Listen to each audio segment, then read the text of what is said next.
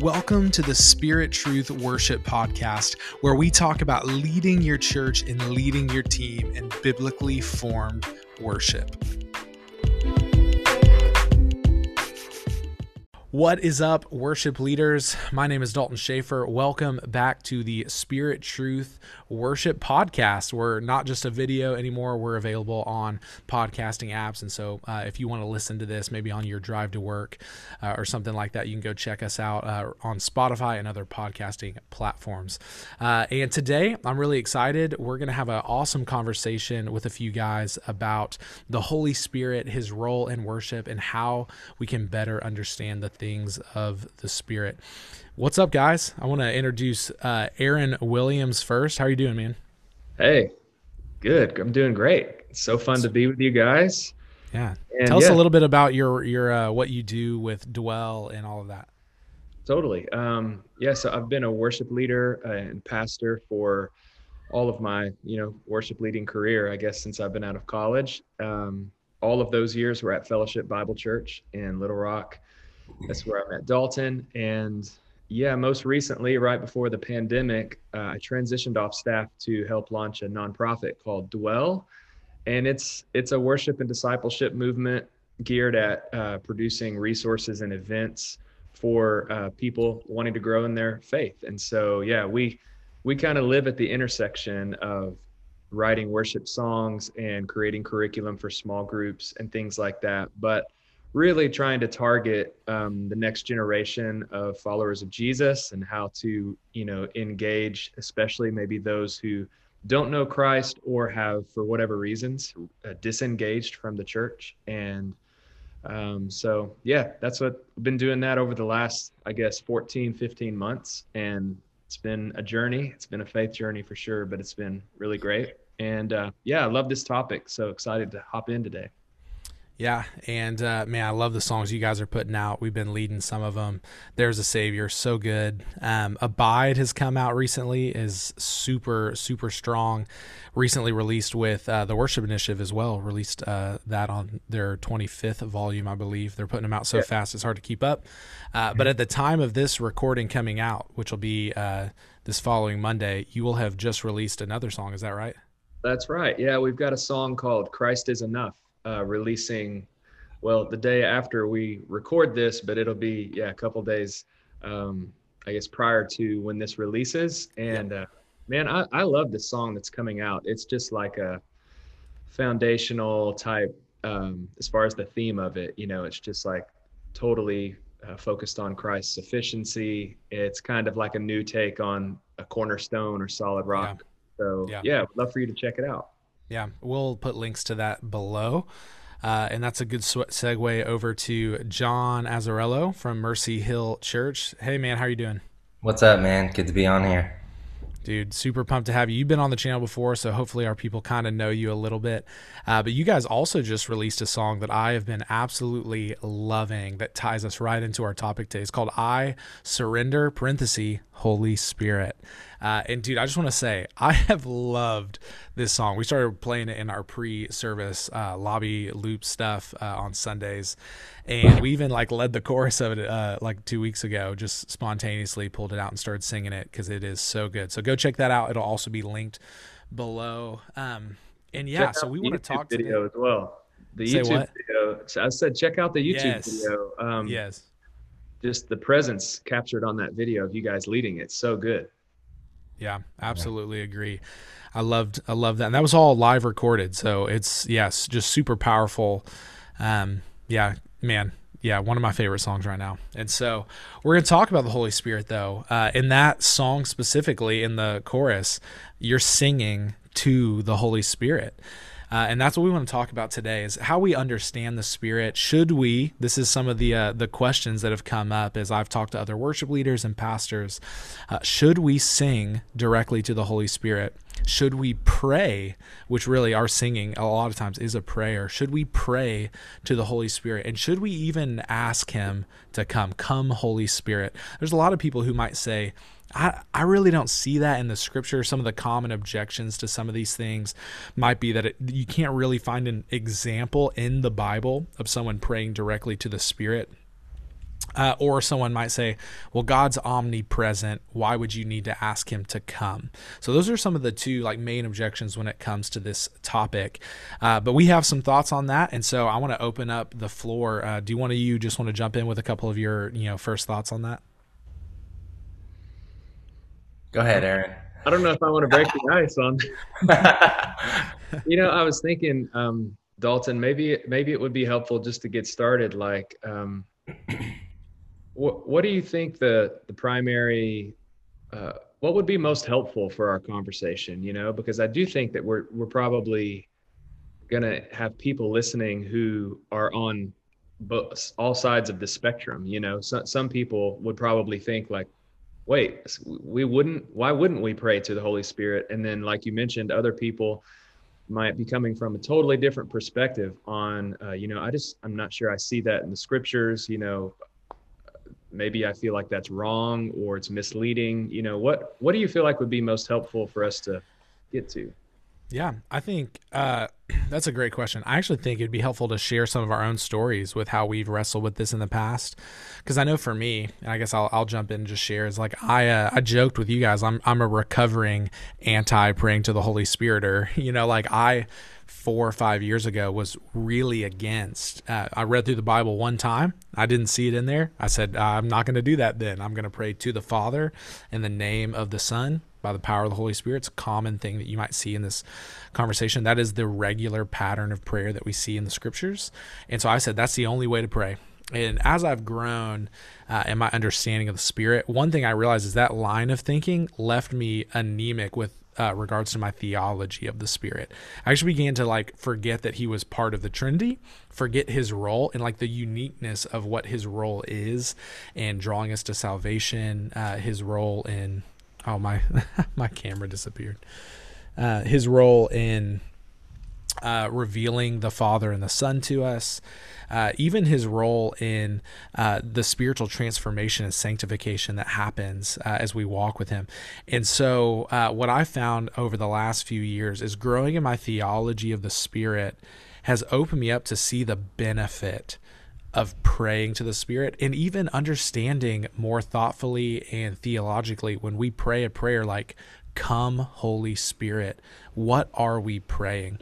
Because for a long time, I would have thought, Come, Holy Spirit, He's already here, He's omnipresent. Why would we ask Him to do that? And it's through hearing some guys like Sam Storms and other speakers uh, talking on this subject that I've come to realize that when we pray, Come, Holy Spirit, to a God who's omnipresent, we are not asking the Lord to come and be somewhere where He isn't already here. Rather, we're asking Him to come and do something that He might not already be doing. Or, Aaron, we even talked about this yesterday, make us more aware of something that He is doing that we might not be aware that He's doing. And so I've grown to love, like, love those prayers of Holy Spirit, come and have your way.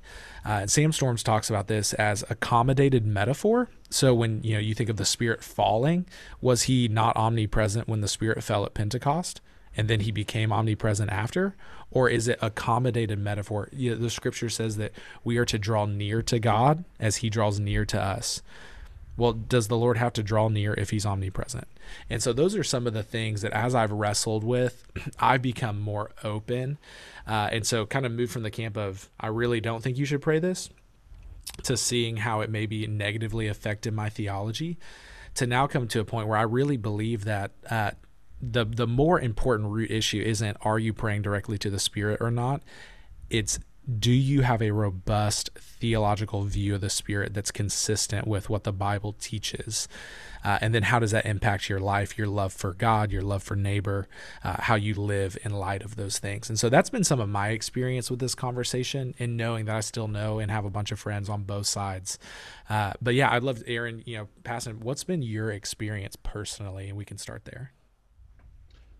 Um, yeah, well, those are really helpful thoughts. Thank you for starting the conversation with that. I I grew up. My my personal experience was I didn't grow up in a in a church that you know had a negative view of the Holy Spirit or something like that. I I did grow up. Actually, it was a very healthy church. Like when I I didn't know it at the time, but when I look back on, I grew up in a really small Baptist church, and I, I didn't know what biblical community was. If you would have asked me to define that, you know, when I was a teenager, I would have like looked at you funny. But I look back and I'm like, wow, I was uh, by God's grace in the midst of an amazing community of people that loved God, loved me, were helping me come along.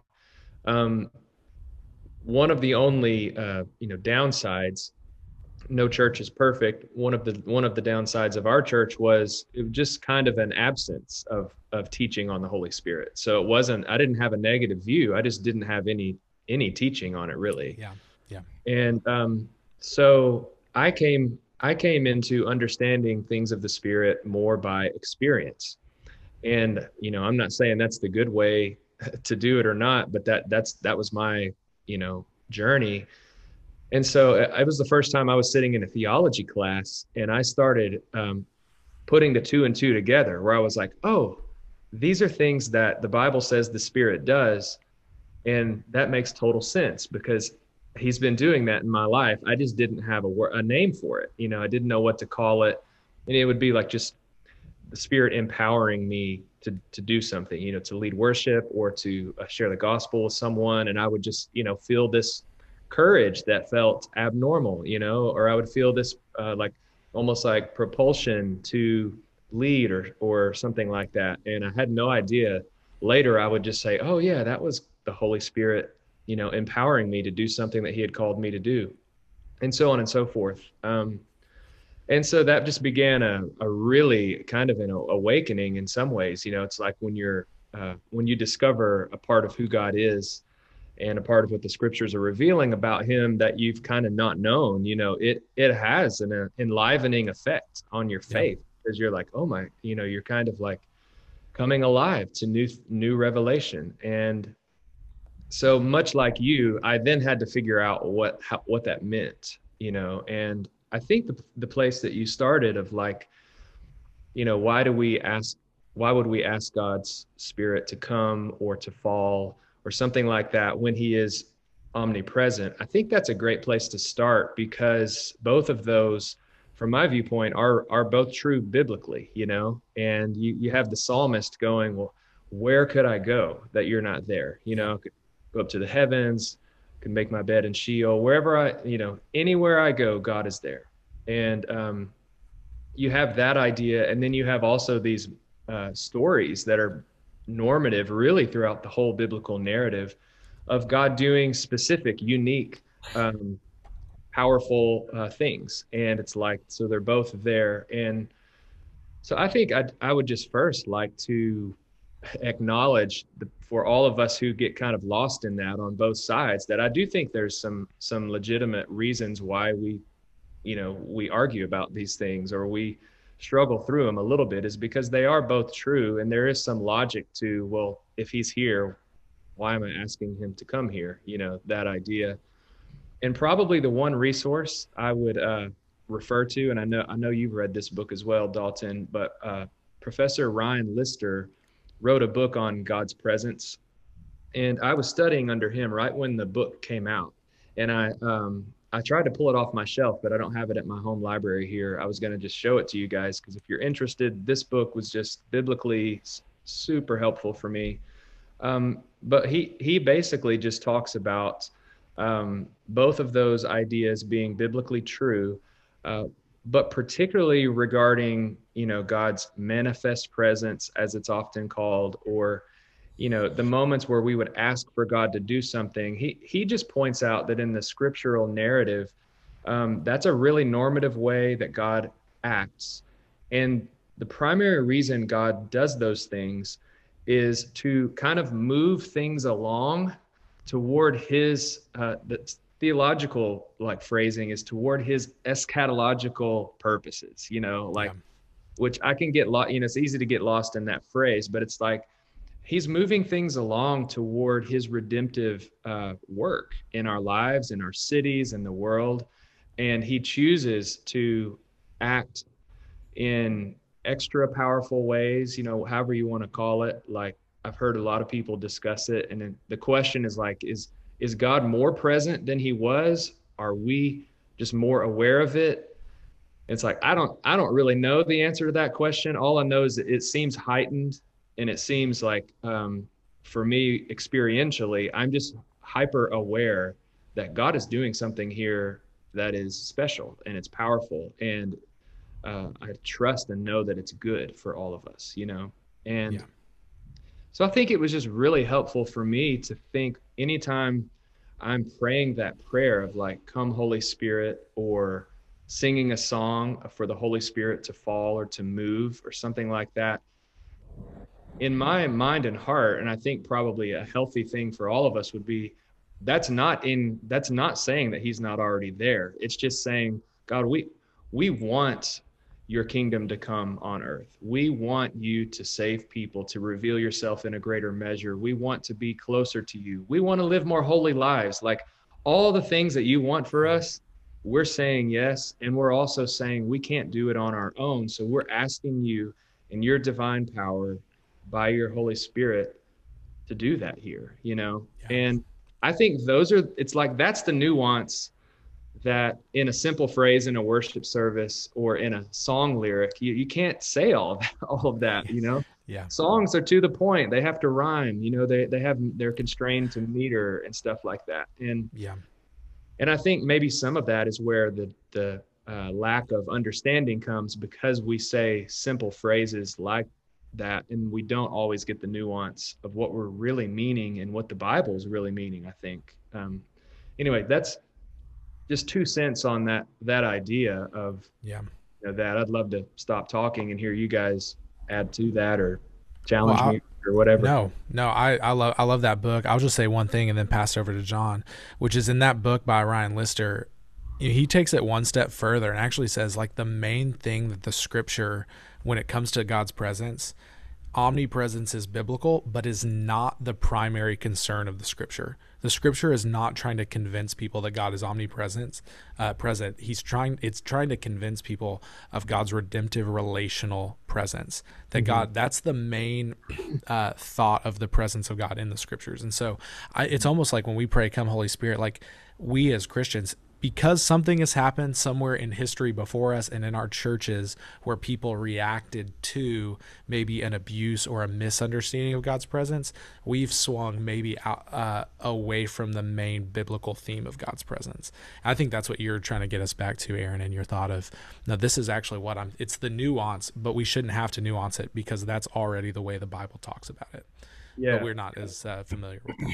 And just just to add one thought, because I think you're bringing up something really important, is unfortunately sometimes in the church, whenever whenever there is abuse or there is, um, you know, may, maybe it's not abuse, but it's just a lack of knowledge. It's like sometimes we instead of diving deeper into it and explaining it with more nuance and, and better teaching we just the other option is to just kind of avoid it altogether yeah.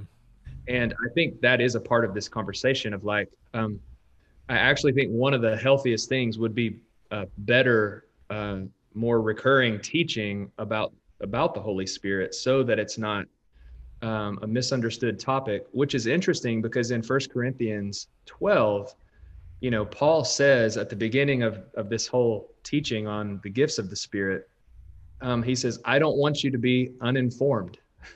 and yeah every time I read that, I'm just like, you know, isn't that interesting that the topic that Paul says very clearly, I don't want you to be uninformed about the things the Spirit does, ironically, is one of the things that I feel like maybe we're most uninformed about. So, mm, like maybe yeah. maybe we do need just better biblical teaching to help us sort some of this out. And no doubt we're probably still going to land on different places in, in different churches, but that I don't I can't see how that would be unhelpful yeah, man, John, what what's been your experience in that? Yeah, um, man, that's all really good stuff. I uh, kind of in contrast to you, Aaron, I sort of come from a, I come from a small Baptist church as well, but it was much more of, um, I don't know if I would go straight to saying it was a healthy. Um, it was a little bit more of a legalistic and uh, you know kind of um, independent, you know, Baptist church thing. I, I grew up in California, and um, we didn't really talk a whole lot about the Holy Spirit um, either, and it was it was almost like we didn't really trust the Holy Spirit, you know, in a quality control sense that he would be able to that he'd be able to get people down the road where, where we thought they should go. So there was a lot of outside in um, sanctification, if you will, kind of like, hey, this is what you need to look like, this is what you need to act like, this is, and there was very, very little um, teaching, uh, if any, about the Holy Spirit. Um, the Holy Spirit, mainly in my kind of background, um, was a lot of talking about the Holy Spirit was just kind of like, hey, the Holy Spirit is uh, sort of a spotlight on Jesus. You don't address him. You don't look at it. You don't. He is sort of like uh, like the cameraman. You know, like you, you don't really address him. He's breaking the third wall. You know. Um, maybe nobody said that. Maybe good way of saying it. No, I've heard people say that. Like, Oh, really? not, Okay. not cameraman, but like his only job is to put the light on Jesus, and he- he's the shy member of the Trinity. He doesn't want any. yeah. So yeah, keep going, man. That's cool. Yeah, yeah. So there was just a lot of um, of not knowing, you know, kind of like not understanding, um, that kind of fed into my background, which is, I honestly think a lot of maybe a lot of worship leaders are there, and I think this is a really helpful conversation, a really valid question, even especially when you're talking about. Um, we're kind of there's kind of like a thousand topics. We there's a lot of directions we can go with this. Um, I know we had mentioned like, do we want to sing or or or even pray directly to the Holy Spirit? Because I mean, it's a valid question. Because I mean, and and you know, Jesus taught his disciples to pray to the Father.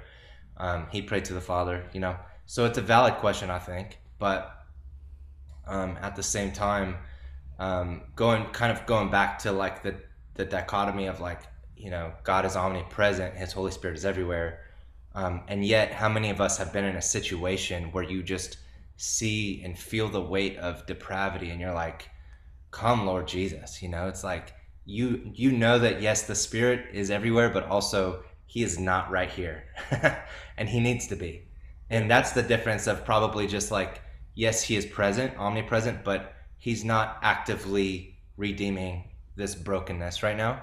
Um, I think of um, like N.T. Wright does a lot of when he talks a lot of this, he talks a lot of it almost like the heaven is kind of like the control room and like the spiritual like realm, you know. And I, I do think of like how he he sort of describes it as like you know heaven and the spiritual realm as sort of um, when it was first designed was was perfectly in line with earth and then sin fractured it and we got out of alignment.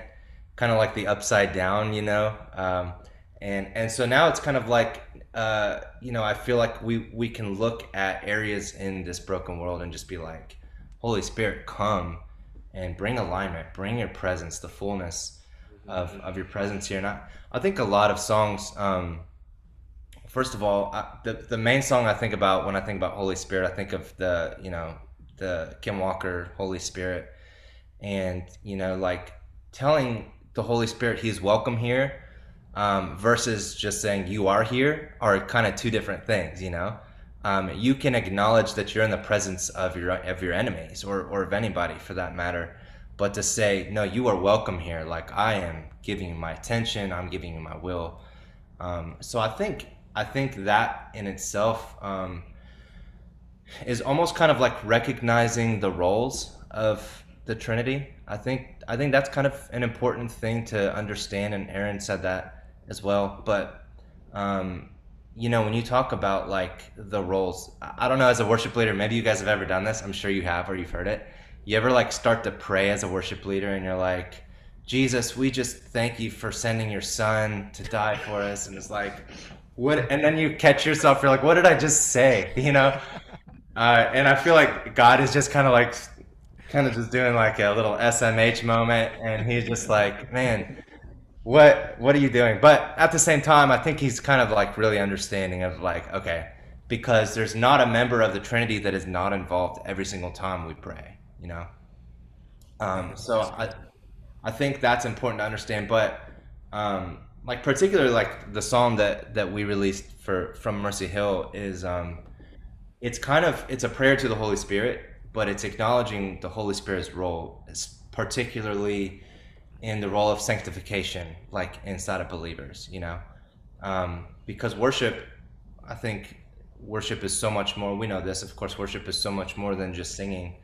Um, man it's sacrifice. It's it's saying no to something you love maybe to something that you so that you can say yes to something you love more and it's it's this um, this confession of saying, Holy Spirit, I know you're in me, um, but this this battle that is within me of the flesh and the spirit, I'm submitting my flesh to you. I'm surrendering to you. You know, and so it's acknowledging the role. I do think it would be weird um, if there was a song that said Holy Spirit, you know, thank you for um, dying on the cross for me, or something that's just kind of like out of whack. You know, I can understand um, where we want to make sure that we're talking to the right person, um, but at the same time, also knowing that like, man, the Holy Spirit's always he's he's an advocate. He's teaching us. He's reminding us of everything Jesus said, but also he's interceding for us.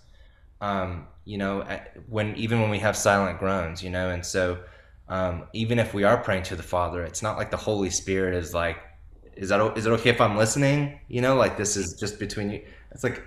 No, we're all here. You know, so that's great, man. I I think that's so helpful, and mm-hmm. even opens up, I think a, a just a helpful moment to put this in about songwriting and there's there's so much grace the father can we we can all acknowledge in the mercy of god towards us in christ there is so much mercy and grace like that he would allow us again and again and again to come back to him prodigal sons who have turned away who have squandered their inheritance and when we come back he doesn't lecture us but he embraces us a father to a son there is there is grace when we slip up and we pray to the son for sending the son uh, but in songwriting, we become teachers. In leading songs, we become teachers, and teachers are held to a higher standard. And I think we would all, as songwriters, say we need to be more thoughtful. I don't think any of us are like songs today are are just too good and too thoughtful, and we need to take a few steps backwards.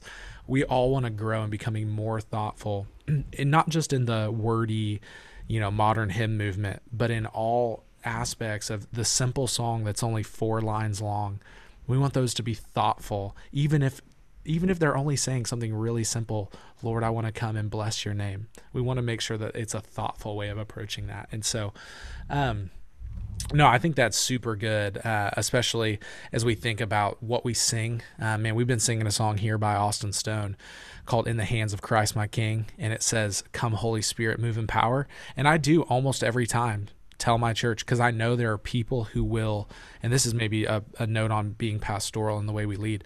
I know there are people in my church who, if I don't say this, might be prone to think, hey, I, I don't know about singing this line, "Come Holy Spirit." So like I set it up this past weekend.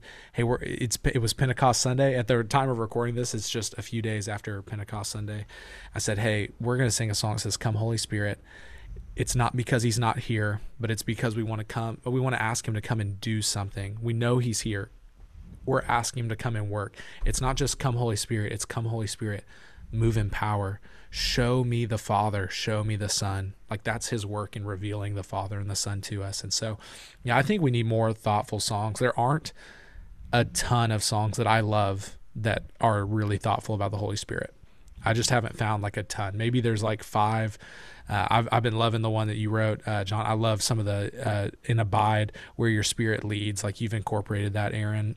Uh, actually, John and I wrote a song. It'll come out sometime this year, but it, it talks about the spirit.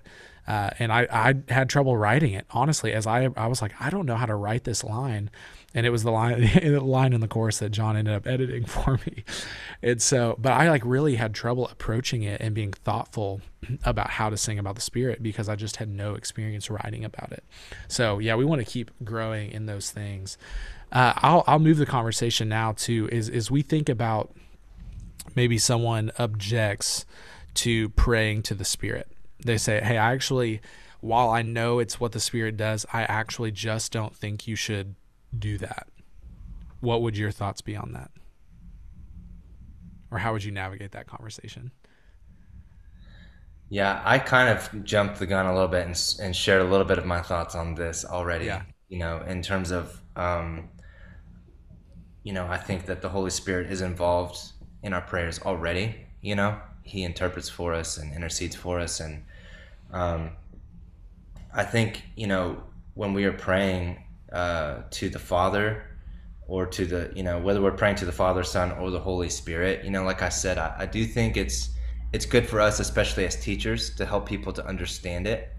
Um, because I think that it emboldens people and, and allows people to um, it's not just like, hey, we want to make sure we have the right answers, you know, for for the sake of having the right answers. It's like, man, we want you to understand the power that's in you is the same power that like raised Jesus from the dead. Like this is this is a big deal, and people, man, people are trying to overcome addictions and sin, and people have big things and in their life, and they're like, man, I want to be able to pray, but I don't even know where to start, or or I don't know if I have the right words to say. It's like, man, the Holy Spirit's role in prayer is like, man, He knows already.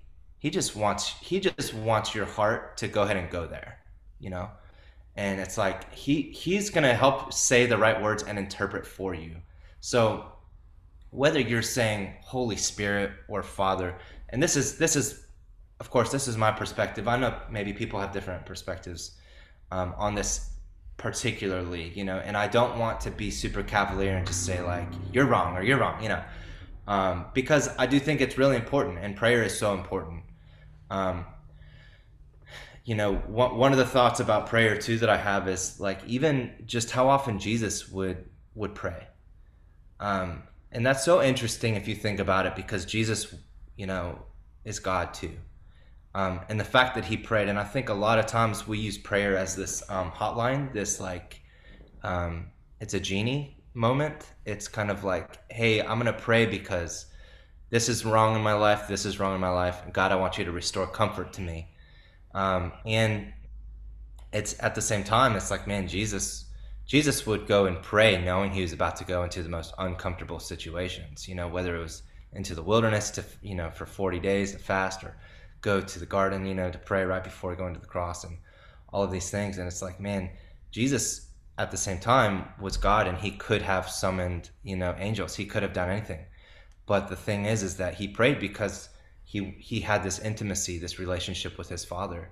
And there's an aspect of prayer that is just intimacy. It's there's this there's this element of prayer that is not just God. There's brokenness, and yes, that's true, and we do want the re, the, the redeeming work of the Holy Spirit to come. But there's also this like this intimacy. I mean, Jesus said his the most important command of all of them is that we love the Lord with all of our heart, soul, and strength, and that we love our neighbor. And man, there's so much to be said about just praying to have a relationship with with God. You know, just like, man, God, like I love you, like thank you. You know, um, mm-hmm. it's not just I want or I need, but sometimes it's just like, like you said, Dalton, like God, we bless you right now.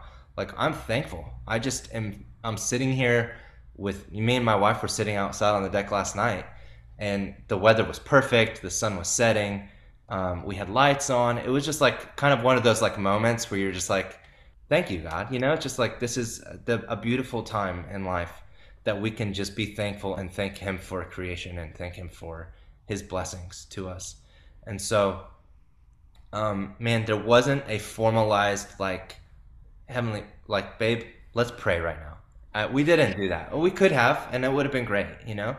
Um, and we weren't like, Father, by the by the power of the Holy Spirit and because of the sacrifice Jesus made on the cross, we're praying to you right now. It's like, man, it wasn't that, you know? It doesn't have to be that. Um, it's like God wants our heart, you know? He desires that, that um, the heart that is just like leaning in. And, and sometimes there's spirit, there's praying in the spirit that I'm just like, in that moment, just sitting there, just like, thank you. You know, like I'm just feeling thankful. And that's in itself kind of a prayer, though it wasn't audible um, it was a, it was a Holy Spirit prayer that that was there, you know. So, um, man, but I also think that it just glorified the Father and the Son at the same time because if it wasn't for Jesus, um, there would never be able to. We would never be able to have that communion. We would never have access to just pray in the Spirit like that. Um, you know, so it's it's man, it's it's sort of an all-encompassing, all-inclusive package here when we pray. To one, we kind of get all three. Yeah. That's uh, that's really good. But when I open my Bible, it doesn't say Holy Spirit at the beginning of the prayer. So, yeah. Right. Aaron, what are your thoughts on that? Yeah. Well, um, I want to respond to one thing John was saying there because I, I, really, uh, I think at a heart level, um, I really resonate, which is is essentially like you know my deduction of what John was just saying is like, I do think there's something to be said about re- being really thoughtful and articulate and precise and formal with our prayers in certain moments. And then there's also just this extremely relational, I think even uh, you could even call it, there's just a, a spiritual aspect that is kind of Yes. also be beyond words that I do think is biblical. You know, it's, it's our human spirits created, breathed in, into by God, uh, communing in a nonverbal way with God.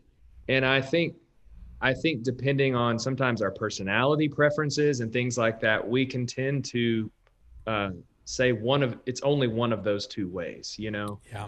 And so obviously, if I'm standing on a stage in front of people, um, I need to be more thoughtfully articulate than I do when I'm on my back porch with my wife, like John's talking about.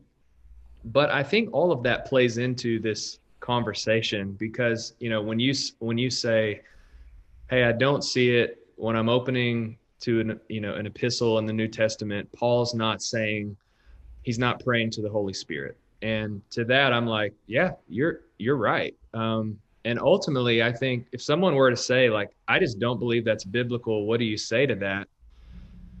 My first response, honestly, right or wrong, was, well, don't do it. Don't do it then. Um, but could I say a few things to you to make help just for you to consider? And could I really encourage you to maybe, not, if that's your stance, to maybe not think that every Christian who does pray to the Holy Spirit, because globally, Yes. I do think globally that would be the majority. Um, I mean, when you just look at um, denominations and numbers of people globally following Jesus, um, I could be wrong there, but but from what I've seen, I would say probably the majority of Christians are okay praying to the Holy Spirit. Even would say it's good, and so let's just make sure we don't, you know, from my perspective, um, we be careful how we handle those things. You know, um, again, that'll be clear when I say why I think that, but. I think one thing I come to is like this this becomes a bit of a hermeneutical thing issue where the question that seems to be that you're asking is you know the scriptures explicitly teach some things and they implicitly teach some things. And what I mean is like when Paul is writing to the church in Rome or you know the church in any you could take any of the uh, letters. He's writing to a person or a church or in some cases both. Um, my question is is paul in that letter is he i'm not sure in any of the letters that i can recall right in this moment paul is writing to them to specifically teach them how to pray to the trinity. You know um, he's writing to these churches to try to teach them how to keep living as the new covenant people and he's encouraging them he's pastoring them he's rebuking them at times you know. Um, and so there all that to say, I do think there are times where we try to make the Bible, we pretend like the Bible's doing something the Bible's not doing. And I just wonder if in many of those cases, I'm not saying that Paul isn't giving us a clear example of prayer. I, I do think, I would say, I, I think that's true. But I'm not sure that, like, in any of those examples of Paul praying, um, he's trying to answer the question exactly how we should pray to the Trinity. Does that make sense? Yeah. And so, but I think that's the conclusions that we come to at times. Um, and so I think when you begin to look more implicitly, like John mentioned about Jesus's life, you know, it's very clear Jesus was divine. He was fully God. He's also fully human. And there's um, many examples in the New Testament, especially in the gospel stories, where we see Jesus being led by the Holy Spirit what it doesn't tell us is how did that happen? You know it's like i mean one of the men john mentioned like going into the wilderness. Like all of all the scripture says is is after jesus was baptized which we know the holy spirit was present there um, he was led by the spirit into the wilderness. And it's like okay did the spirit tell him in an audible audible voice? Was it um, inaudible in the secret place? Like, was it a prompting? Was it a feeling? What was it? We don't know. I mean, if you guys know, tell me. I mean, the best I've studied those past, it's like we don't know. Um, the same thing happens to the Apostle Paul in the book of Acts. Um, I should have looked at this passage clearer before we did this. I think it might be chapter 16 or 19. But it's basically Paul has a plan and he's going somewhere. And all it says is that the Spirit basically rerouted him. And he, again, it's how did that happen? um, did did the spirit speak it to him did he did he tell someone he was traveling with and they you know what was it we don't we don't get clarity on that but we know that the spirit was leading guiding directing and that jesus in all of those examples was obedient to followed the guiding prompting of the holy spirit that paul in that example rerouted changed his whole plans because of the leading of the holy spirit. Um, and i think if you look back into the story of the scriptures, you know, it's like you have everyone from uh, Adam, Abraham, Moses, Isaiah, Nehemiah, Paul, Peter, and they all have this one-on-one relational aspect of of relating to God, you know, hearing his voice, obeying his commands. And I think some of those, I mean, we could go into a lot of that. There's entire books written on that. But in this discussion, I think some of those are the more um, implicit teachings of the scriptures that that they they show more than they tell. You know, and it's like they're showing you how God relates to His people, how He leads, but there's not explicit telling of exactly how it happened. You know, and for obvious reason, we we tend to prefer when it's just told very clearly, black and white, plainly and I think some of that into your question of like, hey, I don't see it in the scriptures. My response would be, I do see it in the scriptures. It's just not in an epistle where it's very plainly told exactly how it's going to be. But it does seem to be pretty clear. And the last scripture I'll, I'll point out is like this John uh, John 15 has been a major passage in my life. We wrote the song Abide from it, you know, the vine and the branches. And in the last year or so, John 14, I was like, where where's John 14 been my whole life? Um, and if you can almost put yourself there, like in your mind's eye, like you're a disciple of Jesus, you've been walking with him, you know, day in, day out. You've seen him perform these miracles. Like it's been wild and you know him as a person, you know, and he starts, he starts saying this. So this is John 14, uh, verse four. Um, I did not say these things to you from the beginning because I was with you, but now I am going to him who sent me, speaking of the Father. Um, and none of you asks me, Where are you going? But because I have said these things to you, sorrow has filled your heart. So they're sad that Jesus is going. Nevertheless, I tell you the truth, it's to your advantage that I go away. For if I do not go away, the Helper will not come to you. Now, this is just so interesting because it's got to be mind boggling for the disciples that it's to their advantage that Jesus goes away because the helper, capital H, is going to be sent to him. Um, but if I go, I will send him to you. And when he comes, let me just, I'll just read some of the things that the scriptures say. He'll convict the world concerning sin and righteousness and judgment. Um, down in verse 12, he says, uh, I still have many things to say to you, but but you cannot bear them now.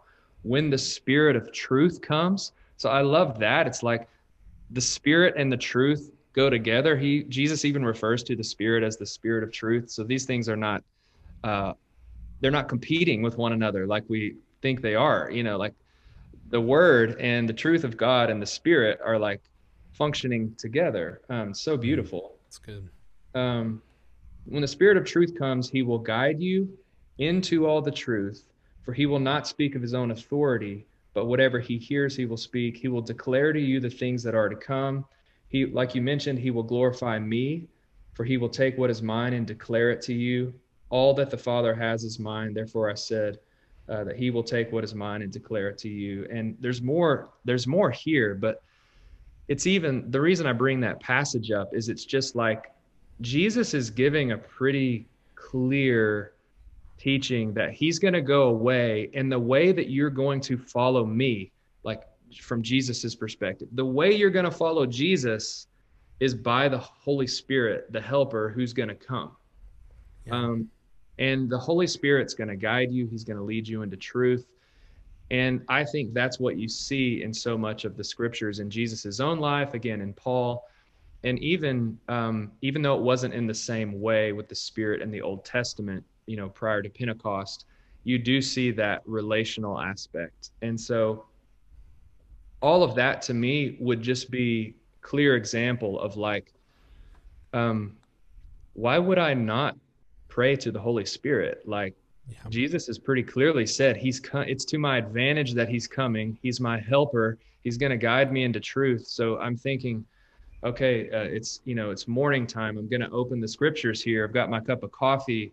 Um, you know, again, I'm probably like John. I'm not overthinking. I'm not overthinking this moment, but it it feels pretty natural for me, in accordance to the scripture here, to go, Holy Spirit, here I am. I want to glorify you with my life today. Um, I'm opening the Word. Would you help me? Would you like teach me? Would you lead me? Would you guide me? Um, all this, so Jesus' name's glorified. All this, so that the Father is honored, um, of course.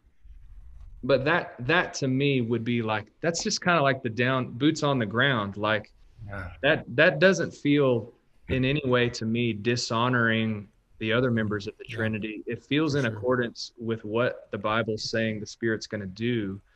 Um, and and with that said, I, I do think if, if you've been in a, you know, if you're listening to this and you've been in a place where there have been abuses of the Holy Spirit, or it's been, you know, it's a sore spot, it's a wound, maybe a church wound.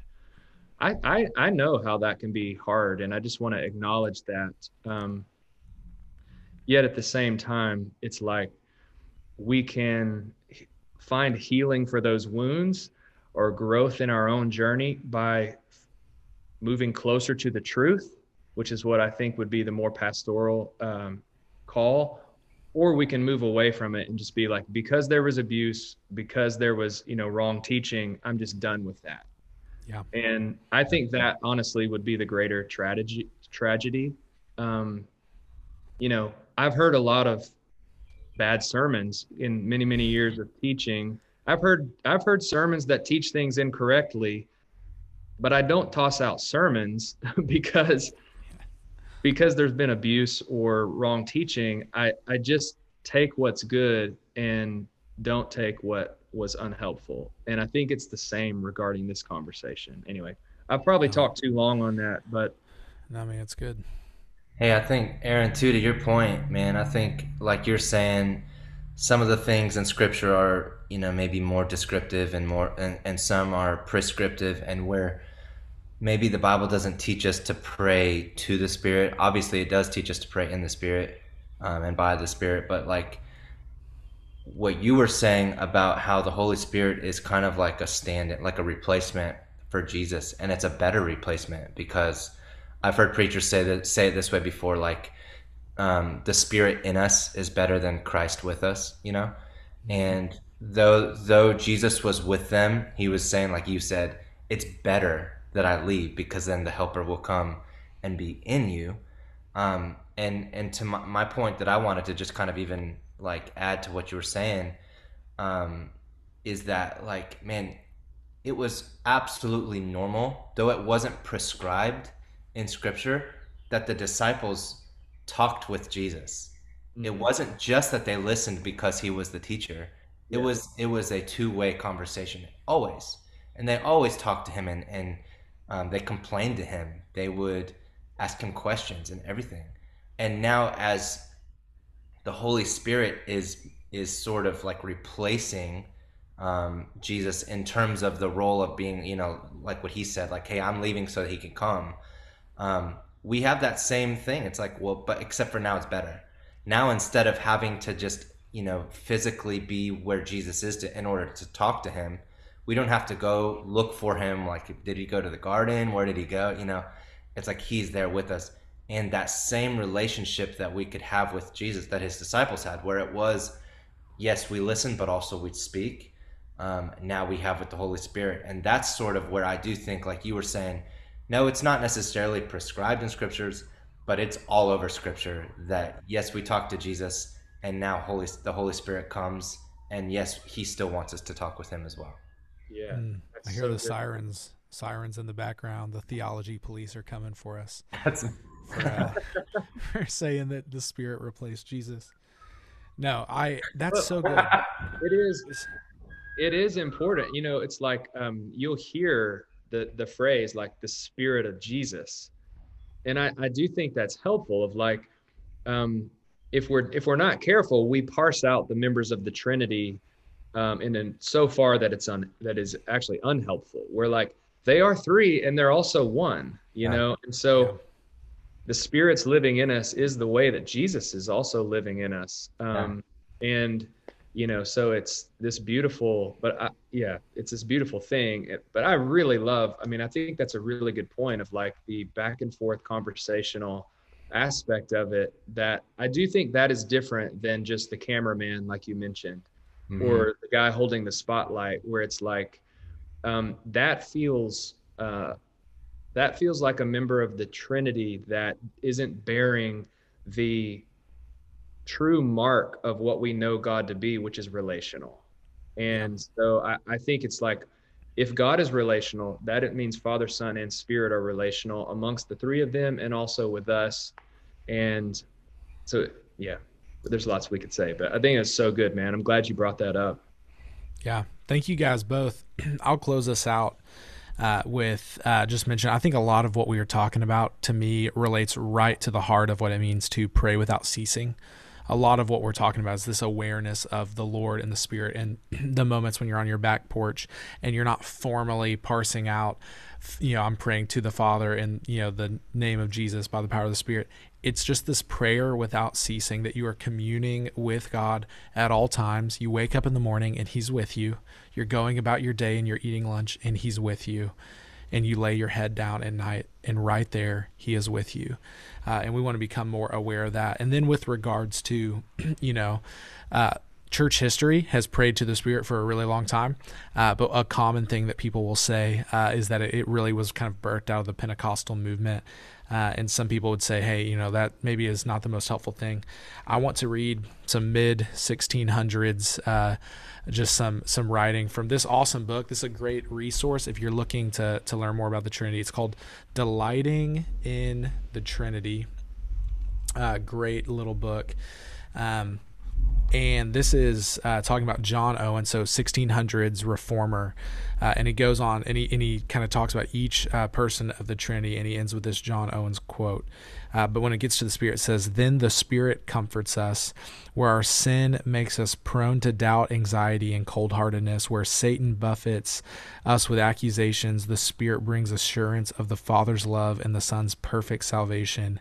He makes communion with the Son and the Father both real and delightful. And this is his work to the end of the world, to bring the promises of Christ to our minds and hearts, to give us the comfort of them, the joy and sweetness of them. What does that, uh, what does it all mean for how we pray? Well, since we have communion with all three persons, it is quite right that we should pray to all three. Jesus commends prayer to the Father in John 16 23. Stephen prayed to Jesus in Acts 7 59. And while, while it is harder to find clear instances in the Bible of prayer to the Spirit, Owen is adamant that we can, quote, the Holy Ghost, being God, is no less to be invocated, prayed to, and called on than the Father and the Son. End quote. And so, for all of our Reformed listeners out there who are maybe more hesitant to this, it's been part of our history for hundreds of years. This is how the many, many, many people who love the Bible, love the scriptures, love the Father, the Son, and the Spirit have understood how we are to pray. Uh, it's not just a recent thing. It's not just coming out of uh, a movement of charismatic uh, churches that maybe don't line up with your particular view of theology. Or if you are uh, in a charismatic church and you're watching this, thank you for watching this.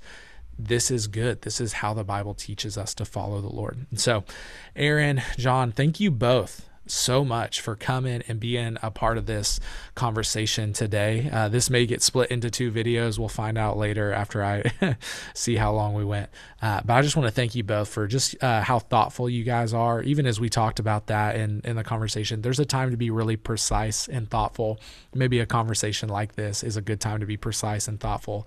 Uh, and it's in that thoughtfulness that it leads us uh, to a greater love for the Lord. It's not just that it's an intellectual exercise, it actually stirs up our affections for God. And so, thank you guys for, for leading people today uh, through this conversation. And hopefully, I'll have you guys both back on the channel again in the future to maybe continue some of this or have some other conversations. Thanks for listening to the Spirit Truth Worship Podcast. You can follow us on Instagram and also subscribe to the YouTube channel. And go ahead and give this podcast a rating in whatever podcast player you're listening to it in, and we'll catch you in the next episode.